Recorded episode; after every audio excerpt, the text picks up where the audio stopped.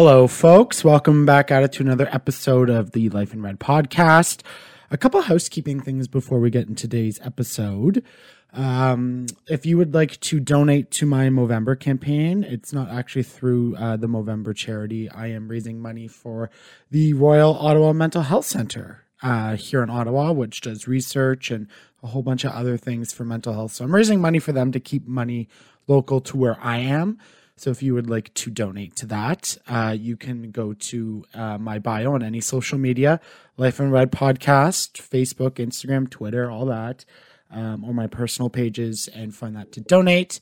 Also, I'm having a talk come up on December 9th with NextGen East Ontario.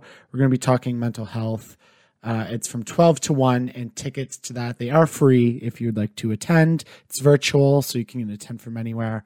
Again, go to any of my social profiles, Life in Red Podcast or Big Red Ryan 01, and you can find the link to register there. Now, a lot about mental health there, and as you know, I talk about men's mental health, but today we're talking about women and the relationship that maybe women and men have and how we can make that better. So this is my first podcast where I did three guests, which was super exciting. And we talk a whole bunch of things about a whole bunch of things, actually. And we get into dynamics of dating and violence against women and how we can be more equal and inclusive. And this company reached out to me because they're also trying to get men more involved in this conversation, because as we know, especially when it comes to male, men and women dynamics, men who are a little more aggressive and have toxic masculinity traits, toxic masculine traits, they're probably going to only listen to men, unfortunately, when it comes to these conversations. So they're trying to get them involved through clothing, and it's really great. They believe in intersectionality, questioning power, domination, liberation, and promoting inclusive environment to challenge the diverse and widespread harms of the patriarchy. Okay. It's a great company. I got my shirt. It says Women on Top, which I love. So please give it up for my guests. It was a great conversation. They are from Lady Loud Clothing Company. You can check them out at ladyloud.ca. My guests are with Emily, a CEO and co-founder, Jessica, also a co-founder, and Shannon, communications coordinator, all from Lady Loud. You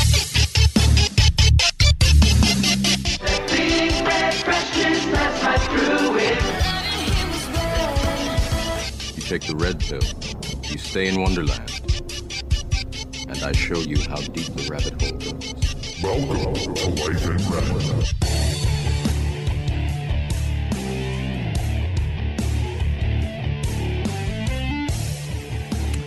My first four-person podcast. Now, everyone's on one screen, so that's going to make the graphics look so much better.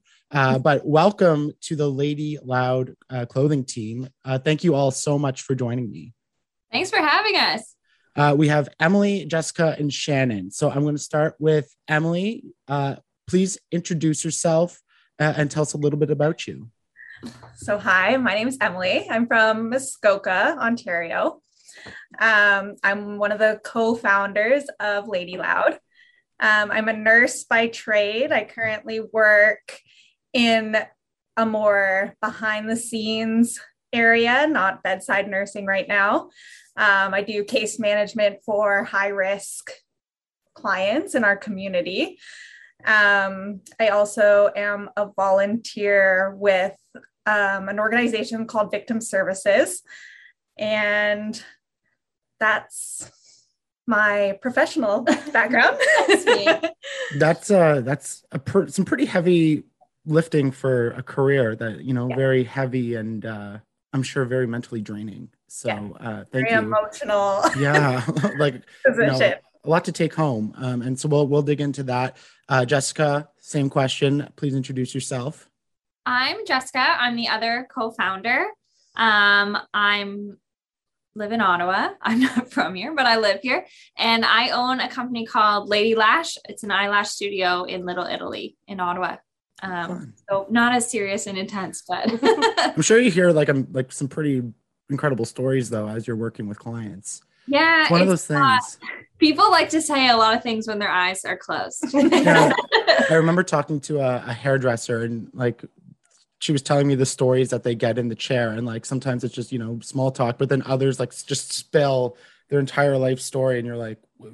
Yeah. Like, I get everything from like boy trouble to politics to marriage trouble. Like, it's it can get serious. Not all the time, but sometimes when their eyes are closed, they just need someone to talk to. Yeah, absolutely. And Shannon, please introduce yourself. So I am the communications coordinator. I'm in Ottawa with Jessica as well. Professionally, I am doing my PhD in conflict studies. I specialize more typically in counterterrorism, but my other side is violence against women. So I talk a lot about power dynamics with gender. I try and teach as much as I can. So this was kind of a perfect way to come in and provide some of my education and knowledge to a company like this. Wow. So that's a pretty powerful combination of women running this organization from a lot of different backgrounds, coming together with different experiences, but in one common goal. That's really, really cool. And I'm sure you're here to make sure they don't say anything silly. Yes. So I'll let whoever wants to take this question start, but tell me a little bit about what Lady Loud is and how it came together. So I'll take this one. So we are not experts at all in this subject. We're just women that have had our own personal struggles and stories, and I've seen our friends go through some things and things like that. We're not at all experts. I'd like to say that before we talk and say anything that offends anybody.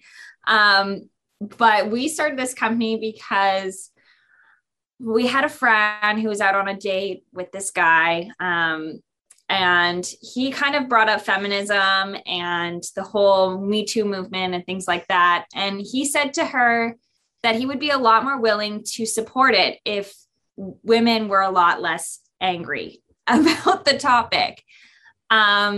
So she was definitely taken aback by it. And they had a long conversation where he kind of gave his opinion, like, I've never done anything wrong. I don't believe that I should be attacked or made to feel like I did something wrong when I didn't, that kind of conversation. And so she called me, told me the story. I called them, and was just kind of like, we were talking about it, like, kind of angry at first. And then as, you know, I sat there and thought about it, I called them back and I was like, you know what? He has a point. Like, there are a lot of great men out there. This doesn't need to be girls versus boys, women versus men. This isn't a fight against the genders. This is a problem that as the world should come together and try to solve.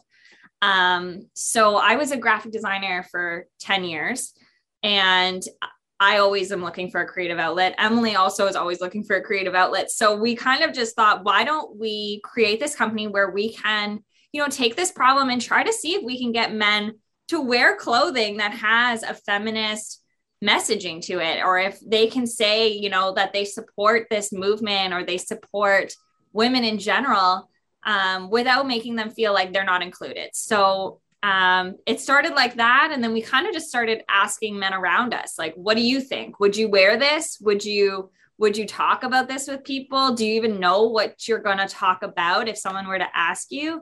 And the general consensus was, yes, I'd wear it, but no, I don't know what I'm talking about. So, it really became something that we looked into and thought about, and slowly we started developing these designs. Like, would you wear this? It doesn't really say much, but would you wear it? Like, yeah, I'd wear that. So over time, we've gotten a little bit more aggressive with our messaging and a little bit more out there.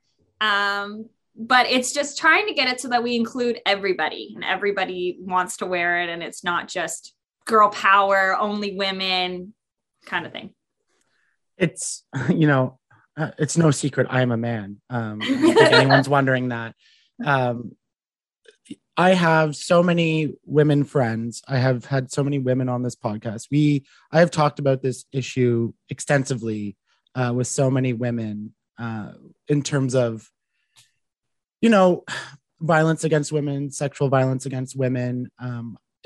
you know, every woman I've ever talked to in my entire lifetime has had a story of, whether it's assault, whether it's harassment, whether it's, you know, getting an unwanted dick pic, like whatever it is, like this is a prevalent problem.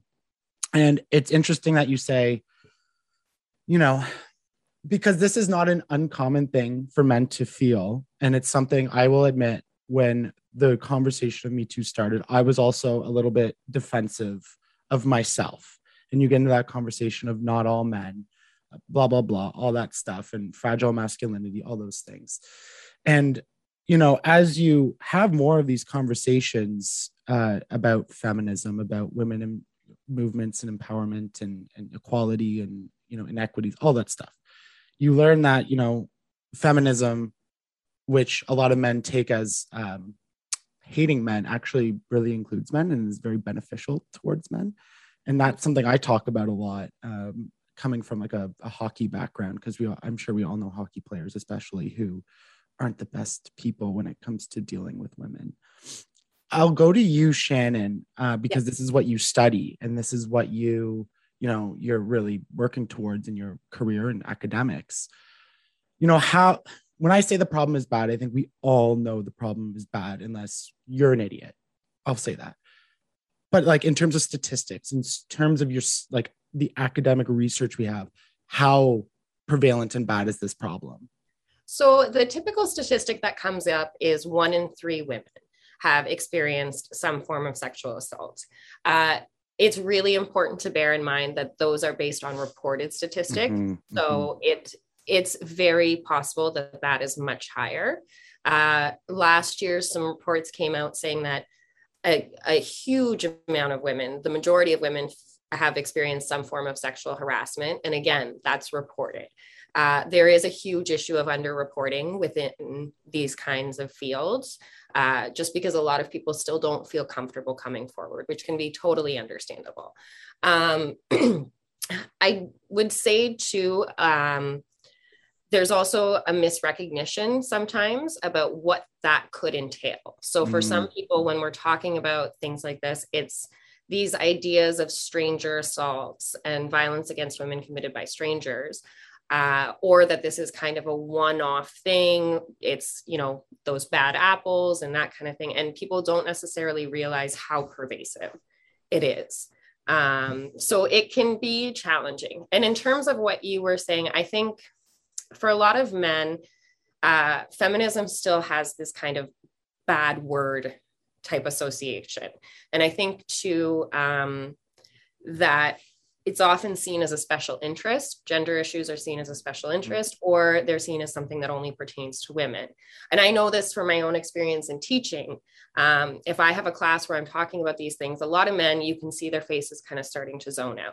But then once you start talking about the effects of these things on men, it's like a shift in their head. And it's the same thing that you're talking about with mental health, the expectations of toxic masculinity, or just general expectations of masculinity, and all of those things. So part of what we want to do is include men in those conversations, have them understand not only the struggles that women are facing, but how it affects men as well, because these patriarchal norms that we have can be very damaging for both men and women and any other genders.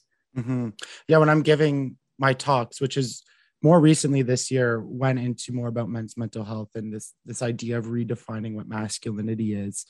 It's that, yeah, a lot of men, and especially a lot of older men, don't understand how much that the patriarchy and these traditional values we hold to men are damaging to us. The fact that, like, if we show emotion, we're weak, or we cry, or, you know, if we do something. One of my biggest examples is I found this new love for musicals. And, you know, even a couple of years ago, even now, men would say, oh, like, that's gay, or that, you're a pussy or something like that because you like musicals. It's like, what? Like, you know, and that's something even I would have said, you know, 15 years ago and not understand. My brother, who is gay and loves musicals, like, when I said I like them, he's like, you used to make fun of me forever. Like, and now he's like calling me out on it. I'm sorry, I didn't know better. But I want to touch when I look at this general conversation we have. And you brought up a good point that it's not men versus women. It really is supposed to be united front. But in a lot of sense, it is men versus women because it is a lot of men committing these acts, right? Like they're the ones assaulting. They're the ones that are harassing, who follow women down the street or say really creepy things or unwanted touching.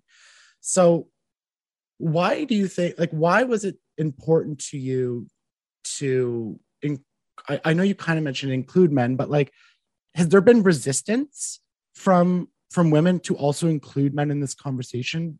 Because as a man, I see a lot of women in this conversation who, you know, justifiably, I will add, don't really want men included in this right now. And I'll let Emily, I don't know if you have thoughts on that, and then whoever wants to jump in on that.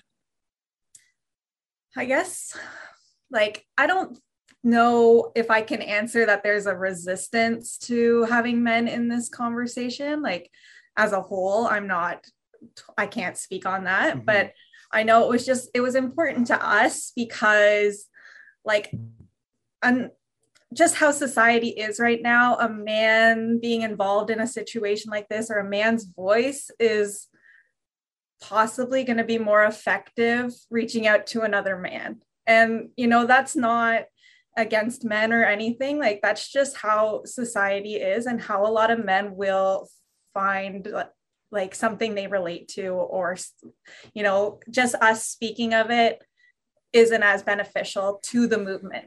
Mm. And, like, we're just really passionate about, you know, it is 1 in 3 women, but, like, men are in this category as well. Like, men are getting assaulted, and it's very underreported as well.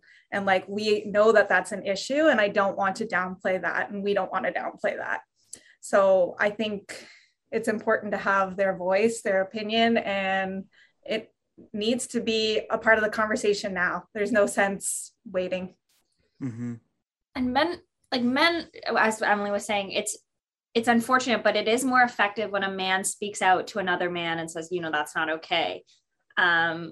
Me and Shannon met working in bars. We've been around lots of men in our life, lots of bouncers, lots of managers, lots of bartenders, you know, and they're good guys. It's not saying that they're not. But when we have conversations with them, especially bouncers, who their job is to protect us, or what they think is to protect us.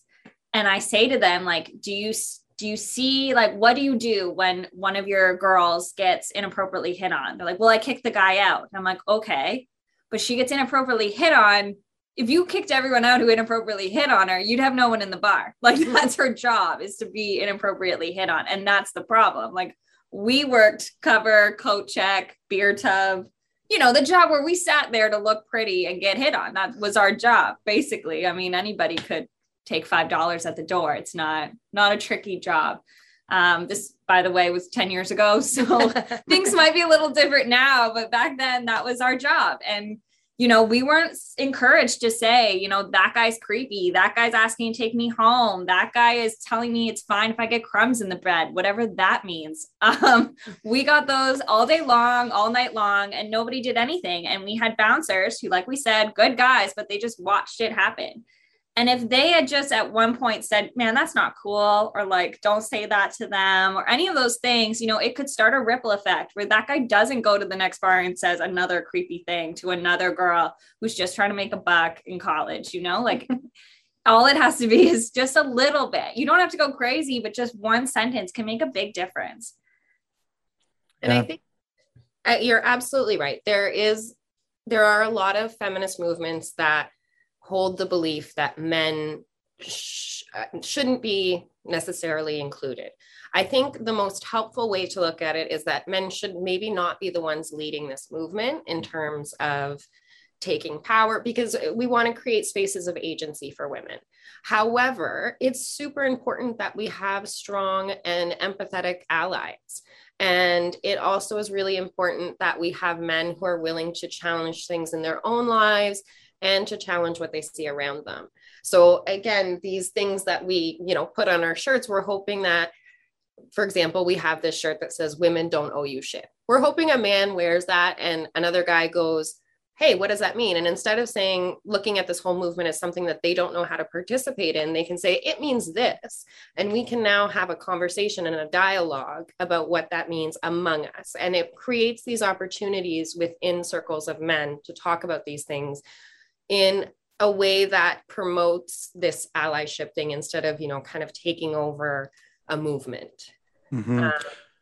Yeah, it's so, you brought up such an important point that it's not men leading this conversation. We're participating, we're listening more than we're talking. I think that's the most important part. And that's the most important part, I think, in all the movements we have, whether it's Black Lives Matter or the conversation around in land back and Indigenous folks, that we're involved, but we're not the ones dictating what the conversation is. That's the biggest lesson I've learned, especially since the start of this podcast.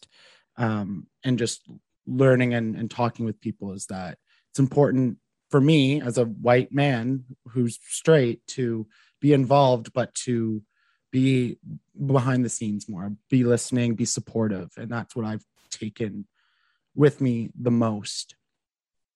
But so when I see these conversations that, you know, about women empowerment, and, you know, one of the things I've referenced on this podcast so many times is I'm a sucker for history, and I'm a sucker for documentaries. And there was this time at the beginning of the pandemic, I was watching a documentary about the decade of the 60s, when we had, you know, civil rights movement, women, you know, feminist movement, Vietnam, all these things. It was a very powerful time of social change, or at least trying to be.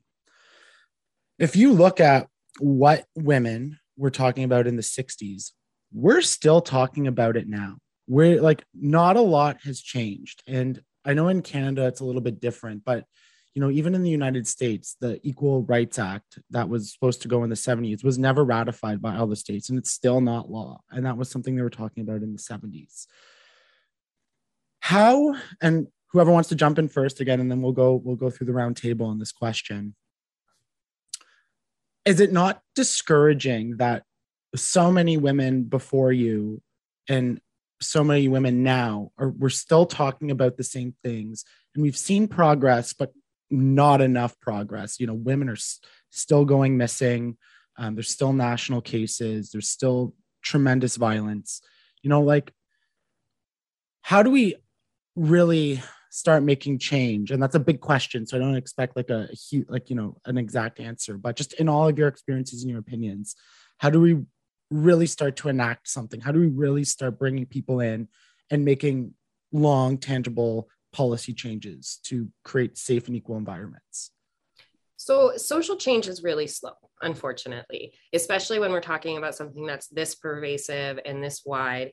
And even if we just look at the Canadian context, it's going to be slow. I have these conversations with my mother, my aunts, these things. And for them, they were fighting for these things in the 70s and the 60s. But I think the fact that we're even here having this conversation with you does show that there has been progress, because this is not something that would have been feasible back then, realistically. I think the fact that we can start a clothing line that has these messages on them, and that they're a little bit, they are, of course, you know, sometimes aggressive, but they're also a lot more mainstream. And that's a lot. The big thing is that we need to be having conversations. Policies don't just come out of thin air. They respond to the needs of the populations and the desires of the population. So if we have a population really pushing for change, we will see it in policy. But we need to be having conversations and advocating for those things on an interpersonal level, and within our families, our communities, our schools, our jobs, all these things. And that's really where I see this coming from, is these conversations and, you know, just relating to one another and having empathy for each other's struggles, whether you're a man or a woman, and so on.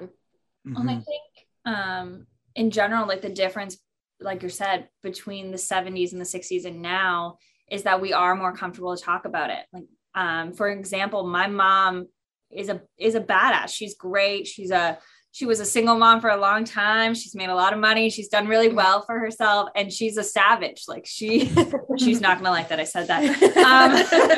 But she's one of my biggest idols. I love her so much. But when I said to her, like, Mom, you're a feminist, she said, no, I'm not. And I'm like, yeah, you are. And she said, no, I'm not. And I said, why do you say that? And she said, because a feminist is a bad thing. And I said, who told you that? She goes, well, when I was your age, being a feminist meant A, B, C, and I didn't want to be that. And I'm like, but it just means you want us to be equal. Don't you want us to be equal? Well, of course. I'm like, okay, well, then you're a feminist. Oh, you know, like, and to have that conversation with her and just kind of like shift her brain from this, I'm not allowed to be this because this is bad, to, oh, I've been this my whole life and it's a good thing, was really incredible. And now she's, you know, wearing our shirt. She's all proud. She's got the middle finger on her makeup bag. Like she's a big supporter, but it was a conversation that needed to happen for her to get her there. That didn't happen 30 years ago, 20 years ago, when somebody else was, you know, saying, you know, women need more rights. She was like, I don't think I'm allowed to speak on that. So it's amazing that we are able to have these conversations. And then when we have children, we can have that conversation with them, and so on and so forth.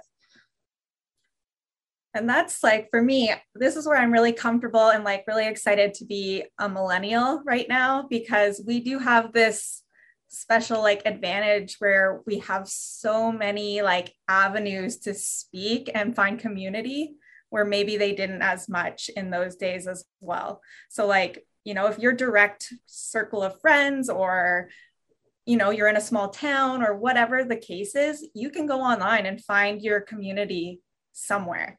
And, you know, Gen Z is really coming in hot and like, they can make anything happen. So they scare the shit out of me in good ways and in bad ways, but they scare the shit out of me. Yeah. Like teenagers now are scary, but they're like the ones that are going to make shit happen. And I'm excited to see it. Like, this is where change is happening. Yeah.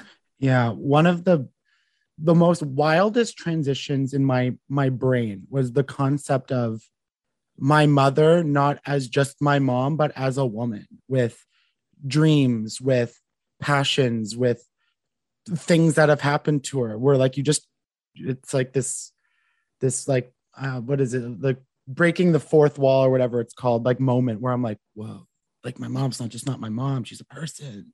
It's so weird. And I just wanted to mention that because it happened on this podcast when I was talking about women and work and all those different things. It just like hit me as like an epiphany. I was like, whoa, it's crazy. This is a tricky question, but I need to make sure we address it. So I will let you answer it how you feel comfortable answering it. But especially, I mean, this has been amplified for a long time now, but especially within the last few weeks with, I mean, in Ottawa, we had the, and I'm going to speak on trans issues and rights here. But, you know, we had that guy who came and was like protesting trans kids at schools because he's a fucking wiener. We've had the Dave Chappelle special.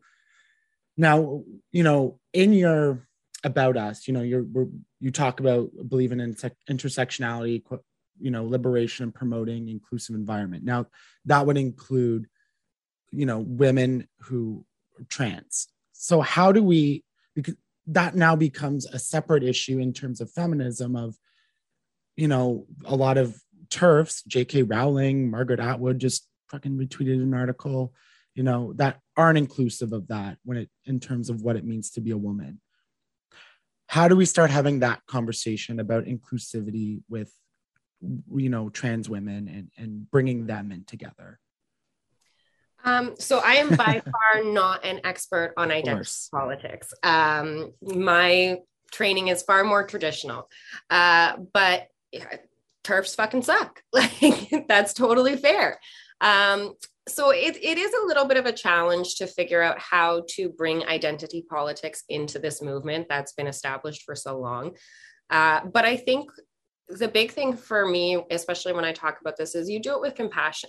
These people, however they identify, have had very similar experiences. They've experienced violence based on how they identify, how they dress, how they do these things. They've experienced a lot of the same things. And it's important to make them feel included within these communities because they are part of these communities.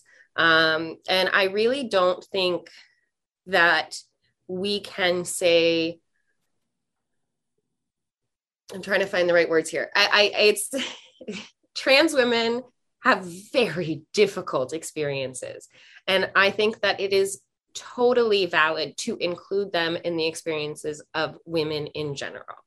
I don't think that excluding them or putting them within a category of their own is at all helpful. People who have transitioned from from female to male have experienced the same things that females have growing up or pre-transition. So I think it's really important that we do our best to include this in conversations, but it is something that can be a little bit challenging. We definitely need to be better educated about these things. And we need to be more open to listening and hearing about the differences and so on. Yeah. Mm-hmm. I don't know if anyone wants to jump in there, but just an opportunity.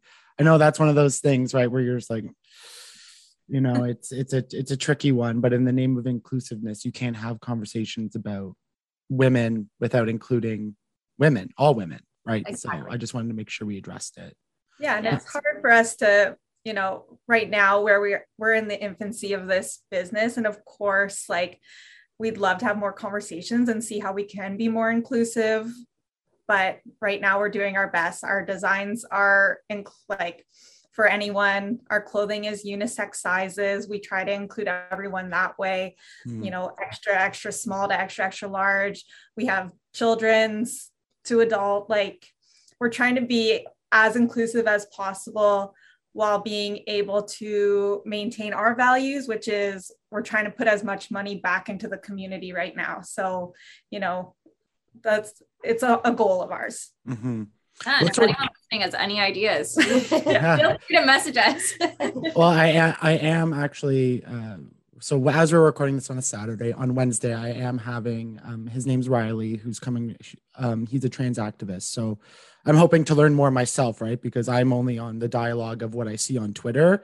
And there's some people who I really respect who tweet about these issues. So I try to follow along, but it's one of those things too, where I'm even like, God, I hope I'm saying the right thing and not being an asshole and not being like insensitive and all those things. So I totally know. And we're all learning as we go and doing the best we can for sure.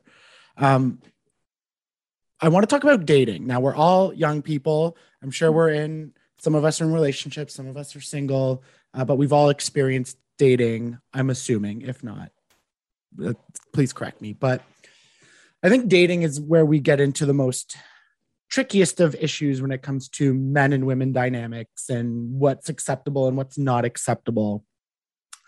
So I'm going to ask this question to all of you, and you can share a story from yourself or from a friend who shall remain anonymous. You can share your statistics. However you want to answer this question, I'll leave it to you. But, you know, how do we make dating better and safer and, you know, make it a much more enjoyable experience for women, especially, but even for men, because it's not, even as a man, it's not super enjoyable for me either. I just deleted all my dating apps. I'm like, I'm done for a while. I'm toast.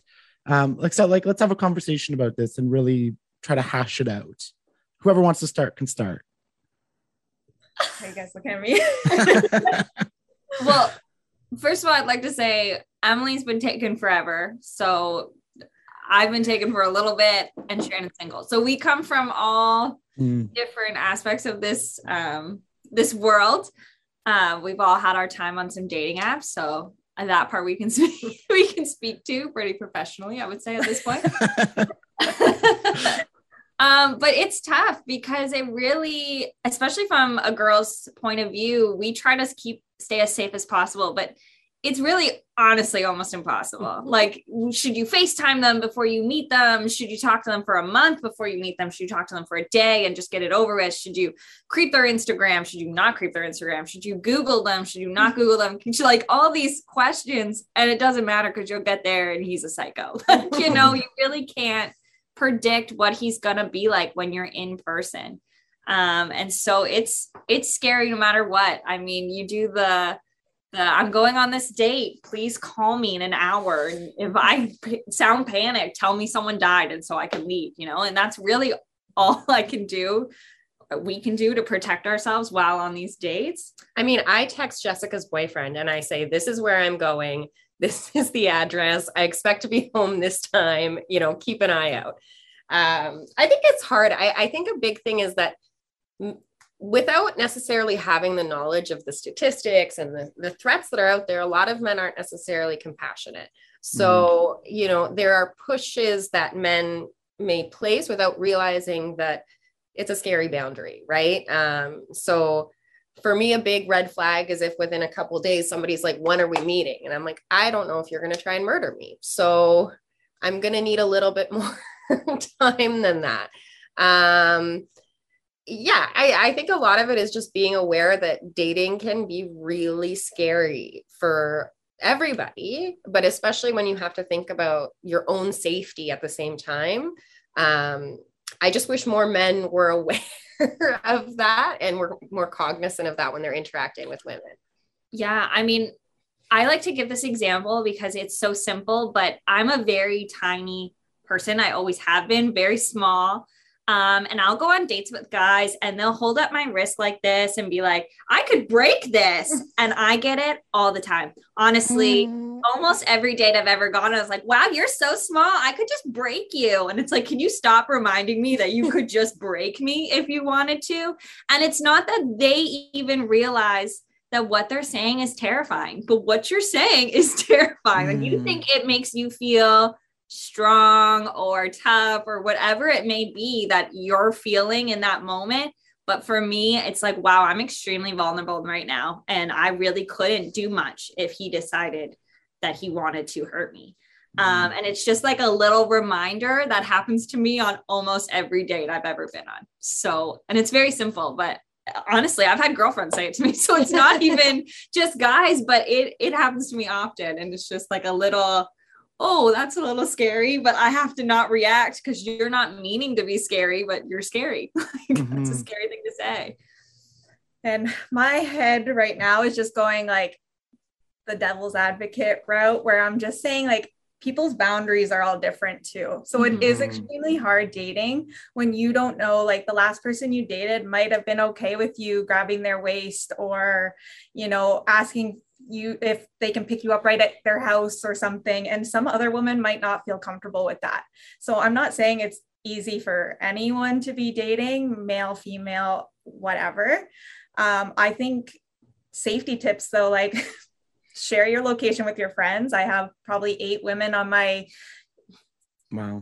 friends. So I know their location at all times. Yeah. People who are in committed relationships or not, it's a safety feature. We have each other. Like, yeah, my mom knows if I go missing, Emily knows where I am. She's the only person, but she knows where I am at all times. And set your boundaries right from the start. You know, if it weeds out some guy that doesn't appreciate those boundaries from you, that's probably a good thing. Like, say what you're comfortable with, what you expect from a partner or even just this date. And if they're icked by that, that's fine.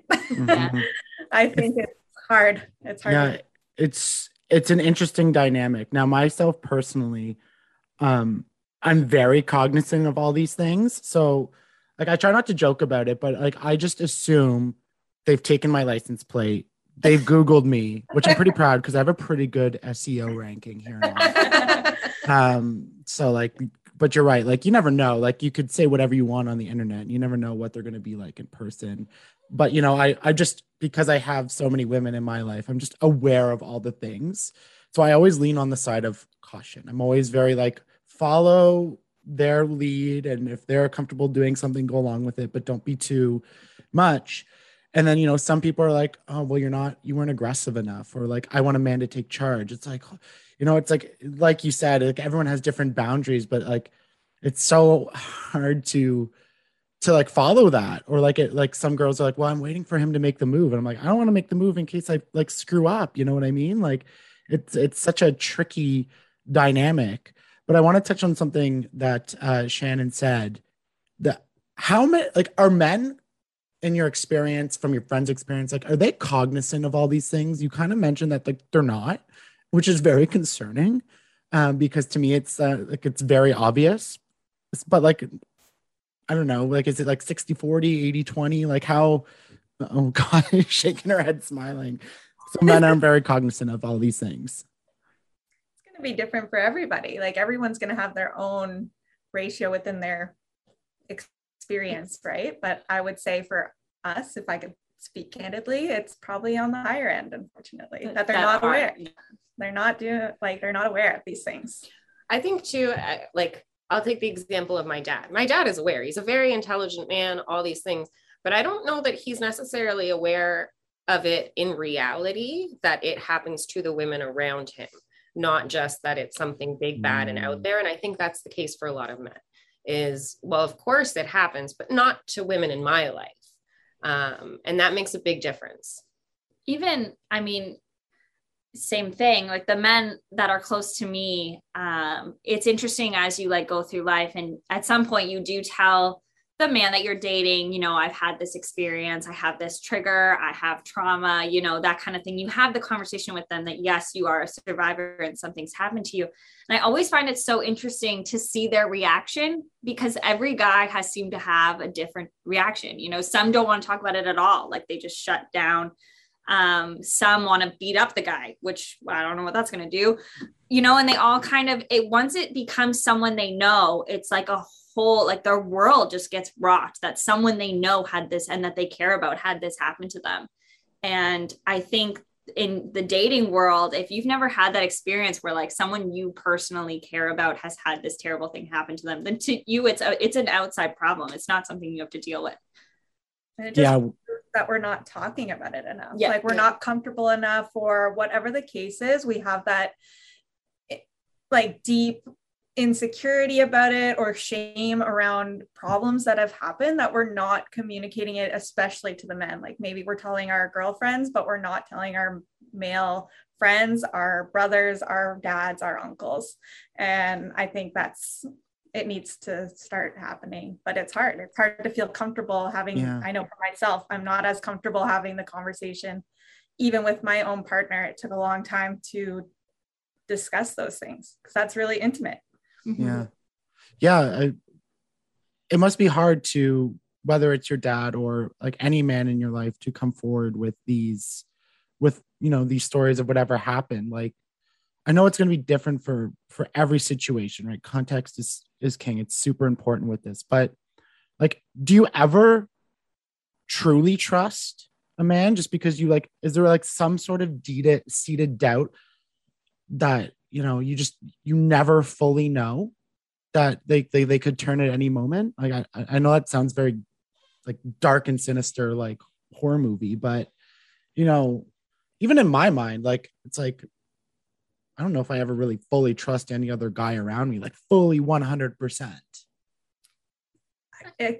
Could that be like a little bit of how you were raised though? Like, I think the men in your life when you were a child really reflect the men that you're attracted to or anything as an adult. Like, right. And I think that can go for men with women as well. Like the women that they were surrounded by are kind of the women they look for as an adult, and perhaps that. Yeah. I was a hockey player. So I've seen men say and do awful things. Mm-hmm.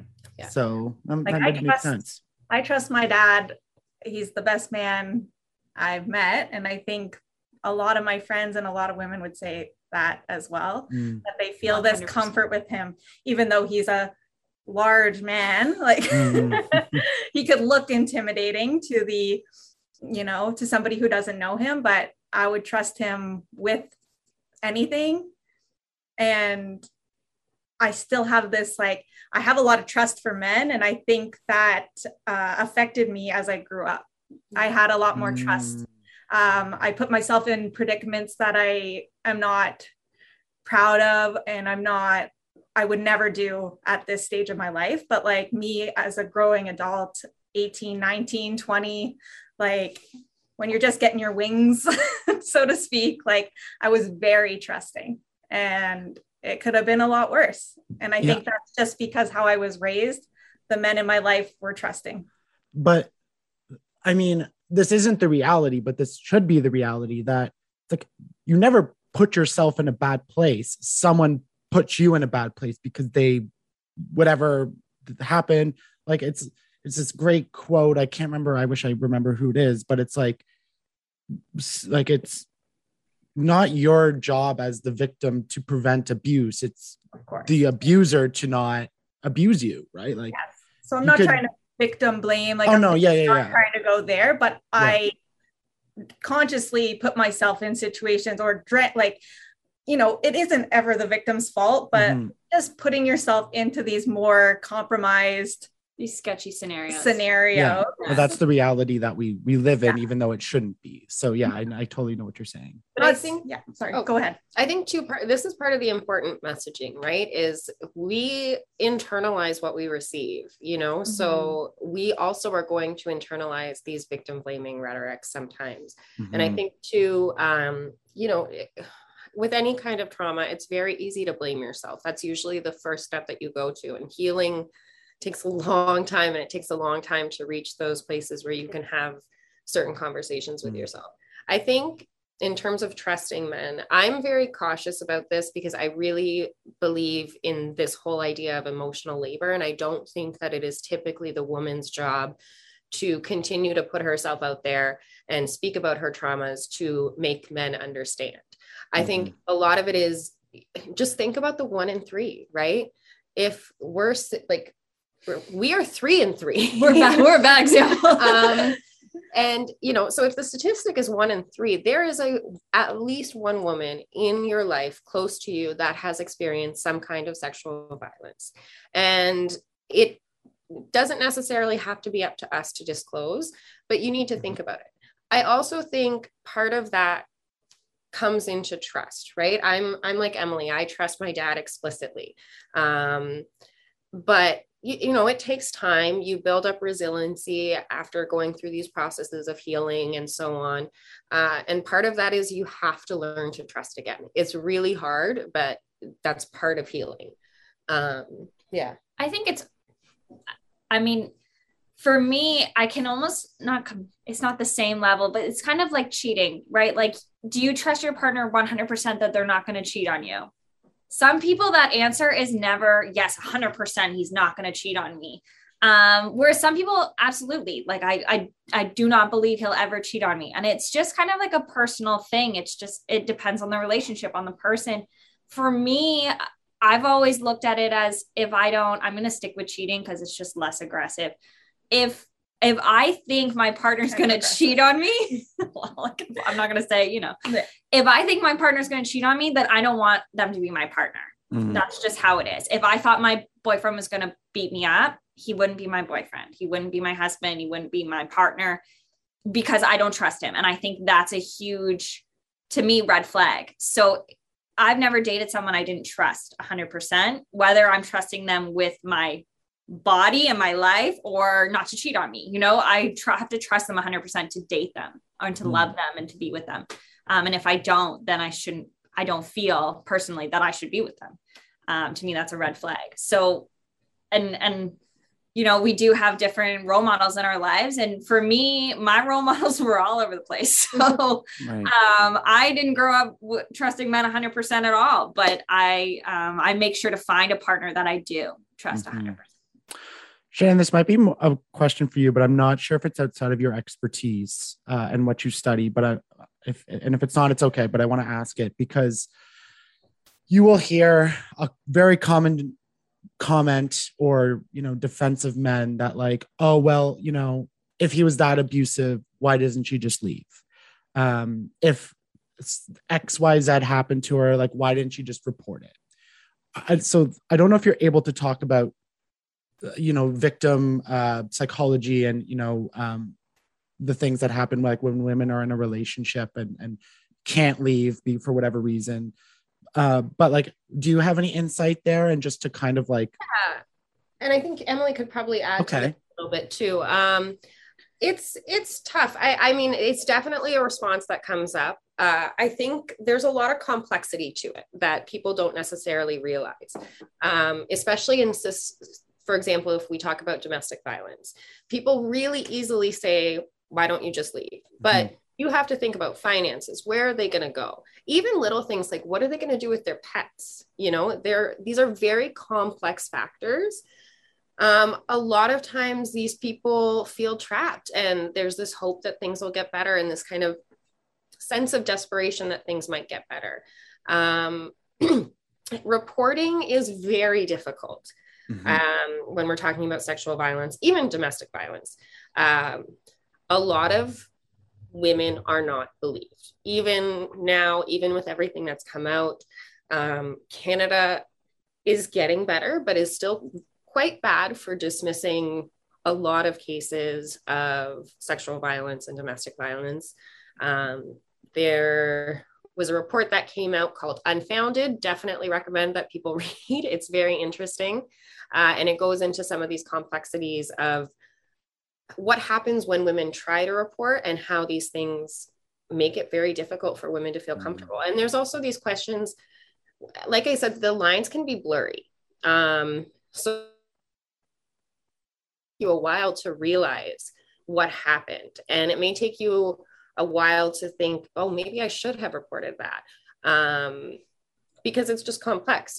Where is the line for these kinds of things? And when you have a police department that isn't necessarily responsive, it becomes very difficult to find that line. And I'll let Emily. Yeah, and from my perspective of it, I just had an example with, I work for the municipality in our area, and the women who flee abusive situations and come to the municipality for support, whether that's for funding, housing, it's crisis placement, it's crisis housing.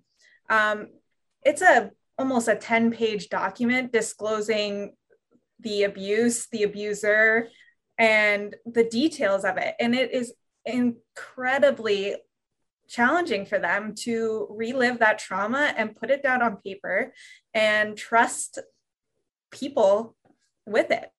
And it really prevents a lot of people from reaching out for help, or they go there, find out that they have to fill this out and say, no way, I'm not doing that. So that's just from my municipal side, but then from victim services side is completely different as well. Like, unfortunately, the group I see is mostly in a lower social status and a lower social class and low income. You know, they have a lot of challenges, and it's you can't really say, why did they stay? It's hard either way. It's hard to leave, it's hard to stay. And sometimes they're considering their family, their children, their pets, they'd rather, it's also society lets women take the brunt of that emotional trauma. Like, we're so used to holding it all in and being that, punching bag to protect our kids, protect our family. Like, I know for myself, I will put myself in front of any of my friends and family. And that's just my empathetic nature. And I think a lot of women have that motherly, nurturing instinct to do the same. So I think it's a protective instinct. It's a protective instinct to stay, and there's no fault in it. And it takes a lot of courage. It takes a lot of support to leave. Well, and when you think about it, I mean, for my own personal self, when I had instances happen to me, I wasn't even comfortable enough to tell my mother or my father or my brother or my friends. How could I possibly go tell a stranger? To think about that, how am I possibly going to go into a place where I know nobody? That's a very scary atmosphere in general, and tell them something that I'm not even comfortable enough to tell my best friend. It's the most intimate, scary thing that ever happened to me. How am I ever going to get up enough nerve to tell a police officer?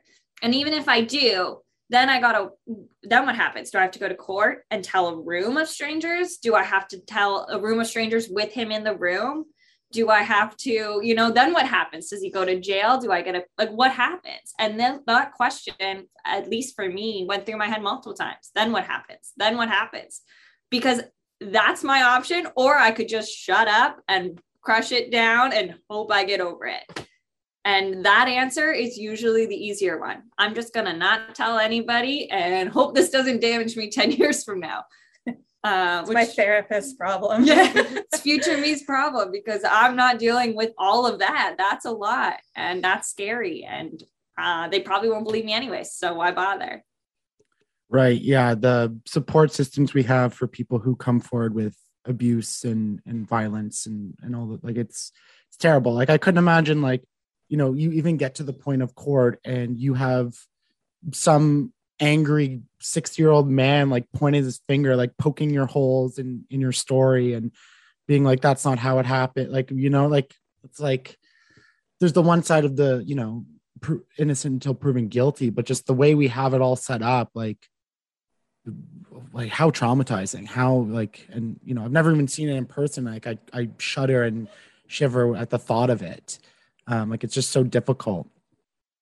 I want to touch on, you know, the systemic abuse things that we happen, because every friggin' day, it seems like I'm on Twitter reading another story of, like, some sports organization, like covering up abuse. We have everything that's happening in the military right now, like all these high-ranking officials. Every time we're like, we need to appoint a new commander, it's like, oh, nope, he has, like, abuse allegations in the 80s, like, start over. And then we look at what's happening in America. We have Texas, like, basically hating women in every way they can. You know, we've talked about all this progression. We've talked about, you know, how you're now sitting here with me talking, and we're having this wonderful open conversation, and you have a company now, all these great things. But then you look at the macro level of society, and it feels like we're going backwards. Does it feel that way to you all, that, like, it's like, we seem to be making this progression, but then it seems like we're back in, like, the 1800s with the way we treat women in some cases? Like, does it feel that way? Does it feel discouraging, if so? Or does it make you feel more motivated to be like, we need to fucking fix this, let's go? I think that's where it's like the angry feminist thing isn't a negative, like, it's not a dirty word. Like, I think we all need to be a little angry about it. And that's okay. Like, you know, I'm not going to, you know, scream at these people and swear at them over Twitter, because, like, that's not beneficial. But you need to, like, you need to feel a little bit of rage to help progress and, like, make those changes, I think. Because if you're not, I mean, you mentioned Texas, the whole thing going on with abortion right now, there's a lot of protesters who are against abortion that are protesting right now. And I drove through a town a few weeks ago, and you see these protesters with little children and, you know, their husbands, and they're holding these signs that say awful things. And it's like a Sunday afternoon, and you're like, this is awful. Like, some poor girl is going to drive through here, feel reminded of one of the worst things that probably ever happened to her, and ruin her Sunday, all for what? Like, you know, like, it's just so frustrating. And to watch it, if it doesn't make you angry that these people are out there just terrorizing these poor girls, that's a problem. Like, you should be angry that they're doing it, because they're angry. Like, that's why they're out there. They're angry for their own beliefs. They're angry, and they're taking a stand. And if you don't take a stand too, if you don't get a little mad, they're going to keep going, and they're going to win. And you have to keep fighting, because there are people that are just, you know, getting terrorized by these angry people on the internet and on the street. I think for me, anger is important. Anger is a force, but hope is absolutely important. I think a lot of people see these things and they feel overwhelmed and unsure what to do. And it's really difficult. But I think the fact that we're even reading about these things in the news and talking about them is progress, because we wouldn't have had that before. And I think we need to hold on to those small glimmers of hope, because you can't sustain social movements without that. All of these things are part of this big underlying problem of patriarchal norms and expectations. We can all bring it back down to kind of one overarching thing. And it doesn't even have to be patriarchy. It could be all of these systems of oppression. But to challenge systems of oppression, you need to have hope that there is the option for a better world. And I think that is the only way to sustain it. So seeing this, but then also seeing the resistance that is coming out of people is beautiful. Seeing the resistance all over the world. I mean, I remember reading something about 2021 and 2020 being the year of protest. And of course, we saw all these terrible things happen, but people fought, and non-violently, they fought for things that were important to them in a way that we haven't seen in a long time. And I think that's a huge resource in helping to sustain these kinds of things. Yeah, it's especially in the Western world. Like, we look to the right, like, you know, the more, you know, Islamic countries, or we look at places like Myanmar or much more oppressive states. And we look at them protesting. We're like, oh, they're always protesting. Like, right. Like, it's a very Western centric idea. And then you start to realize it's like they're fighting for their lives, and how important that is. And, you know, now we see it. And that's why we talk about Gen Z, like, yeah, they're scary, but they're not afraid to go protest out in front of Parliament if they need to, which is a great thing. I want to talk about a little bit about social media, because I think that is, it's one thing to have something happen to you in person, and it absolutely happens. And I know women walking down the street have men yell things at them and all those things, but there is a certain element of social media, which is wonderful, because now we're learning about these things in a much more broader context. And we're hearing very personal stories. Women are able to have power to maybe not go to the police, but they can go to Twitter and be like, you know, this so-and-so did this to me.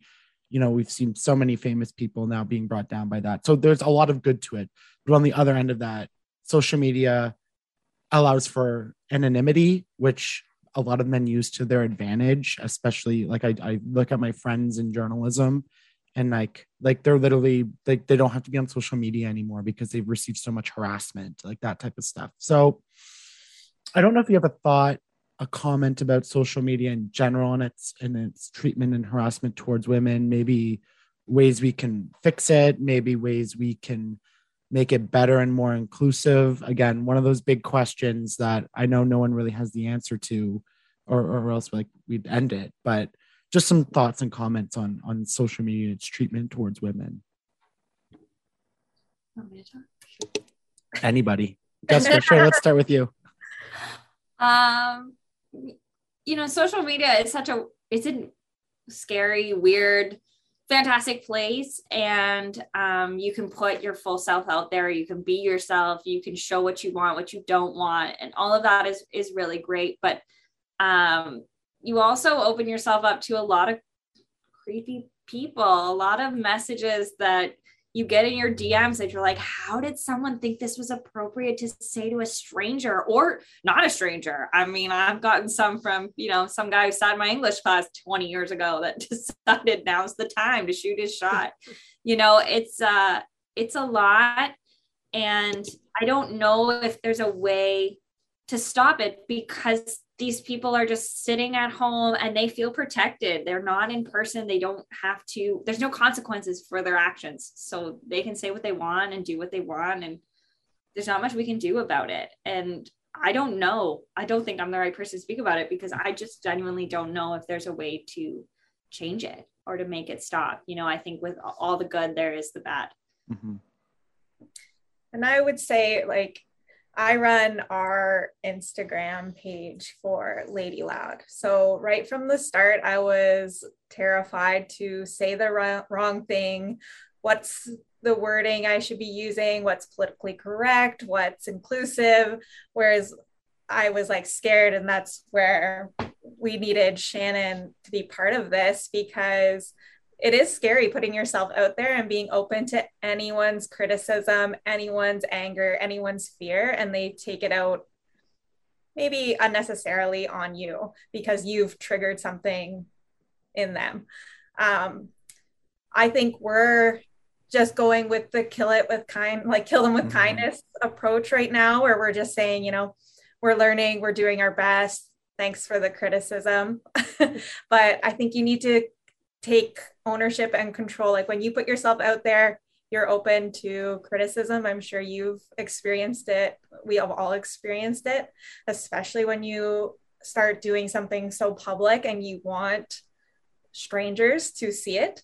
But I think you need to be prepared for it, but also be ready to defend yourself a little bit and be passionate about what you put out, be your authentic self, and, you know, don't be scared to block and delete. Well, get the negativity out of there. And we have, like, we're not trying to be meek and mild. We are loud. That's where our name comes from. Mm-hmm. We want to be provocative. We want to spark conversations, good or bad. We want these things to happen. So unfortunately, our Instagram is going to be a scary place, because we're not necessarily, you know, sitting back and let's just hope they like it. No, like we want people to like it, but we also don't care if you don't. Like, if you don't, then you're not for us anyways. It does make Emily's job a little bit tougher, because she's got to deal with the people who aren't very excited about it. But we know when we started, we knew that there were going to be people who don't like what we're saying, and that's totally fine. We're totally okay with it. The only place that we try to do our best is to make sure that we are politically correct. We are not trying to offend anybody or make people feel left out or any of those things. Absolutely not. But other than that, like, we'll just give you the middle finger and move on. Like, we don't care if you don't like our messaging and what we're saying.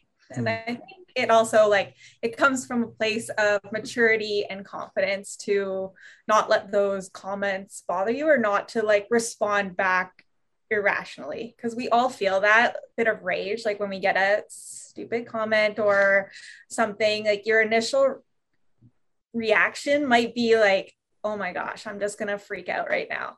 But, like, it's so important to have that maturity and, like, calmness to step away from it, maybe vent to a safe space and decide what you're gonna say. And I think we're really fortunate in the situation that we're in, where we can chat about it and find, you know, some humor maybe, or we definitely all come at it from different places. And I don't think everybody has that. They're not fortunate enough to have that community, or, you know, they might be challenging or dealing with other challenges in their life, and they kind of put that out on the internet, and it's reflected in their content or how they speak to people. And, you know, that's nothing you can take personally. It's not something that you can change. Shannon, did you have a thought? I just didn't want to leave you left out. Oh yeah. I think personally, I go through waves with these things, right? Sometimes I'm like, yeah, this is my opportunity to educate and try. And then there's other times where I just don't have the energy for it. And you have to be really aware of what your boundaries are, and you dictate how you invest your energy. So I think these things are out there. I don't really know if we're going to see more kind of policing of certain kinds of things online. But I think it's just really important to protect your energy, do what you can, but also know where your limits are and what is safe and healthy for you to do. Yeah, it's a huge thing that, like, you are not obligated to respond or defend yourself on social media. And that's a big thing I've learned as, like, a activist and advocate, that, like I don't owe you a debate. I don't owe you a response. Like, you made your comment, freedom of speech, whatever you want to say. I don't give a shit. Like, I was pulling this up because this is my favorite meme. I don't know if you can see it if it's inverted, but it says "Yikes Crispies" with, like, the meme face. And, like, if I don't like a comment and I don't feel like, I'll just, like, reply with a "Yikes Crispies." My favorite thing to do. I use that. Yeah, that'll be our new thing. Or I'll send it to you. I'll send it, and then we can just go through it all. But yeah, anytime you challenge power, there's going to be resistance. I mean, that's the point of the patriarchy, right? Like, and when I challenge it, it's difficult. And then when you challenge it as women, it's difficult. And then as you go down the line of people who are oppressed, so Indigenous folks, you know, trans folks, gay folks, non-binary or Black or Indian or Chinese or, you know, Islamic country, like, wherever you come from and your background and your social economic identity, like, it, the more resistance it can come from, especially, you know, white, angry men in power who, for some reason, feel like they're being oppressed by being told they can't touch women inappropriately. Doesn't make sense to me. Like, my mind just can't comprehend it. But I mean, that's basically what it is. It's like, hey, don't rape me. And men are like, well, hold on. Okay. Don't be angry. It's like, you know, it's ridiculous. Well, I think Shannon actually also, you can talk about, because she posts a lot in her own personal Instagram. I recommend you follow her, but her stories often are very, you know, educational. They are talking about issues that are happening in the world. And you do get a lot of, let's go back to dating, a lot of men that are like, whoa, like, I don't know if she's for me because she's so aggressive about these issues. Yeah. Again, this whole confidence thing, it took me a long time to get here, but there's a lot of me that's like, well, this is who I am, take it or leave it. But I also, like, in terms of how to communicate with these people, I learned something really important when I was a part of a movement at Carleton. There are some people whose minds you will not change. It's just not going to happen. So again, think about where your energy is best served. Try and find those people who are still trying to navigate this, or who are new to this, and who are open to hearing other opinions, and invest your energy there. The people who aren't going to change, let them do their thing. They will eventually become a minority. But yeah, just protect your energy. Mm-hmm. It's been a great conversation. I want to, because you touched on that, you're really investing some of these proceeds into community organizations. So what are some of the places that you've targeted as place you would like to invest some of the money from the proceeds? Well, right now we're still like in our first quarter. So we're just like, oh, this is like literally brand new. Sorry to interrupt. Yeah, we launched in August. Oh, wow. Okay. Well, there we go. I didn't even ask that. We're thinking new. Yeah. So we're still like collecting those funds. So we haven't actually picked one specific right now, but we're open to suggestions if people have them. But we are just going to be looking for, you know, local women's shelters, you know, local charities that we're passionate about, either Ottawa, Muskoka, mm-hmm. you know, Toronto, wherever we see fit, and anything that's supporting women and children. Well, and we'll probably also, like, as you know, as the time goes on, if something is socially happening, mm-hmm. A big issue is currently happening and it's a big problem, then we'll probably focus there this quarter, or, mm-hmm. you know, and just keep it like not one specific place every time. Mm-hmm. I will mention, in her other professional life, Jessica has donated proceeds to the Ottawa Coalition Against Violence Against Women. Mm-hmm, mm-hmm. And that's one that is near and dear to our hearts because it is local. They are proactive, but are also focused on research and things like that. So that's definitely one that is high up on our list. Mm-hmm. Yeah, shout out to them. And if they're listening, thanks for liking my tweets. That's so good. And in my professional career, which I don't mention on here a lot because I don't want to cross those two over. But I work with Cornerstone Housing for Women a lot, Minwashi Lodge, which is a shelter for Indigenous women. There's the Women's Mental Health Center as part of the Royal, which is great. The Center for the Canadian Center for Gender, Sexual and Gender Diversity is another one I've worked with who are really great. So those are some ideas. And for anybody who's listening, who's looking for a place to donate money, maybe for women, those are great places to start, especially here in Ottawa. So just some brainstorming, you know. Mm-hmm. Where can people, you know, order their shirts, some of your product? I know I love the Woman on Top shirt. You know, I think that one's awesome. Where do they find you? Social media? You can give your personal ones too, if you want, or if you want to hide away from the scary people on the internet, I totally get that too. You can find our website is www.ladyloud.ca, and our Instagram is @ladyloud.ca. So it's very simple. I don't know, my personal Instagram would be exciting to anyone, but if you need eyelashes, ladylash.ca, it's a great place to go.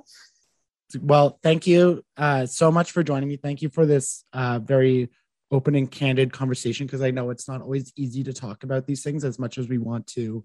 especially in a more public setting. Like, it's easy if we were just like sitting around for drinks talking about it, but to have people listen is another thing. But like, let's get fucking loud. Let's, you know, smash the patriarchy, you know, whatever.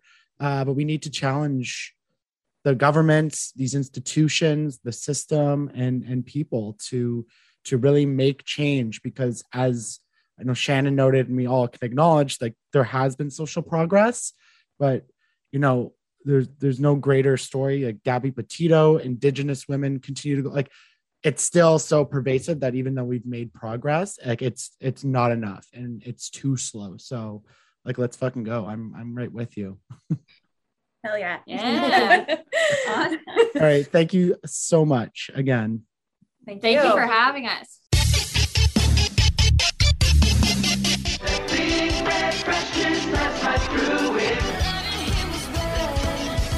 You take the red pill, you stay in Wonderland, and I show you how deep the rabbit hole goes.